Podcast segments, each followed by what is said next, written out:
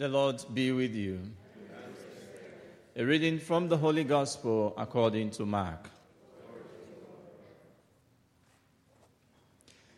Jesus took with him Peter and James and John and led them up a high mountain apart by themselves.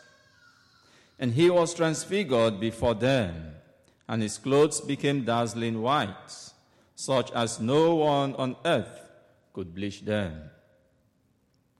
And there appeared to them Elijah and Moses, who were talking with Jesus. Then Peter said to Jesus, Rabbi, it is good for us to be here. Let us make three dwellings one for you, one for Moses, and one for Elijah. Peter did not know what to say, for they were terrified. Then a cloud overshadowed them, and from the cloud there came a voice This is my Son, the beloved. Listen to him. Suddenly, when they looked around, they saw no one with them anymore, but only Jesus. As they were coming down the mountain, he ordered them to tell no one about what they had seen, until after the Son of Man had risen from the dead. So they kept the matter to themselves, questioning what this rising from the dead could mean. The Gospel of the Lord. Praise to you, Lord Jesus Christ. Praise to you, Lord Jesus, King of endless glory,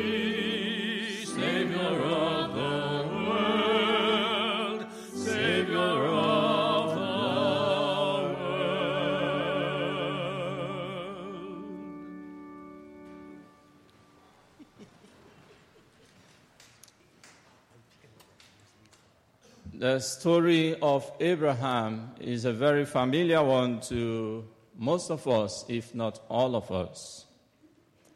And Abraham, of course, is regarded as our father in faith. Why? Because he obeyed the voice of God, asking him to sacrifice his only son, Isaac. In our first reading this morning, we were told how God put Abraham to the test by asking him to take his son Isaac, the only one he loved so much, and offer him as a sacrifice to God. Abraham, of course, did not disobey the voice of God. But we were told that very early in the morning, Abraham saddled his donkey and took with him two of his young men, and together with his son, Isaac. When we read the full text, because what we just read this morning is not the complete text, so we discover that Isaac was made to carry the wood that will be used for his sacrifice. And over the years, a lot of theologians have argued that this event actually prefigured the sacrifice of Jesus on the cross of Calvary. That just as Isaac carried the wood that will be used for his sacrifice, so also the Son of Man will carry the wood of the cross upon which he will be sacrificed for the remission of our sins. God the Father asked Abraham to sacrifice his only son, the one whom Abraham loved so much. And in the gospel reading, we hear the voice of God referring to Jesus and saying, This is my beloved son, listen to him. And so Isaac is the beloved son of his father Abraham, and Jesus is the beloved son of his father. Abraham and Isaac went up the mountain, and Jesus, in the gospel reading, we were told, also went up the mountain with his disciples. God the Father did himself what he asked Abraham to do by sacrificing his only beloved son on the cross of Calvary. In our second reading, we were told that God did not spare his only son, but handed him over for us. So God spared Abraham and his beloved son Isaac, yet God did not spare his own son, whom he loved so much. He allowed his son to die on the cross in order to save you and I. And St. John will tell us in John chapter 15, verse 13, that there is no greater love than this, that a man lay down his life for his friends. Jesus, of course, paid the price for you and I on the cross of Calvary. And the question is, what can we give to him in return?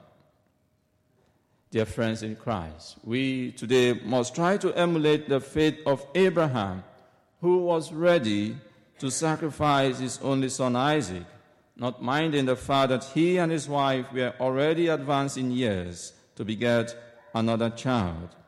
He was not sure how the promise of God would come to pass, but he had faith and he had trust in God. And so he was ready to let go of the only son that God had given to him. And God is not, of course, asking us to sacrifice our children or our sons, our daughters. No. And of course, if I have one, I don't think I'll be able to do that either. But I think the questions we may want to ask ourselves are what sacrifice can I make to God in appreciation for his love towards me? Do I find it difficult or too busy to sacrifice an hour of my time attending Mass on a Sunday? Do I find it difficult to sacrifice my resources, my talents to God? Am I finding it difficult to let go of a particular sin? Am I finding it difficult to let go of a particular relationship that is taking me away from God's presence. And so God is reminding us today to listen and to obey the voice of his beloved Son in the same way that Abraham listened and obeyed the voice of God. And the voice of God continues to speak to us every day in different ways. We listen to his voice calling on us to love one another. We listen to his voice every time calling on us to forgive one another. And we listen to his voice every time, especially this period of Lent, calling on all of us to return to him. And the problem, the problem sometimes is that we hear his voice calling on us, but we fail, you know, to obey the voice of God. It is also for us to acknowledge the fact that uh, the, the many sacrifices many of us, all of us, are doing in different ways to see to the development of God's church, especially the sacrifices that uh, you know, our volunteers are doing. So it is our prayer today that the blessings of Abraham may be our portion through Christ our Lord. Amen.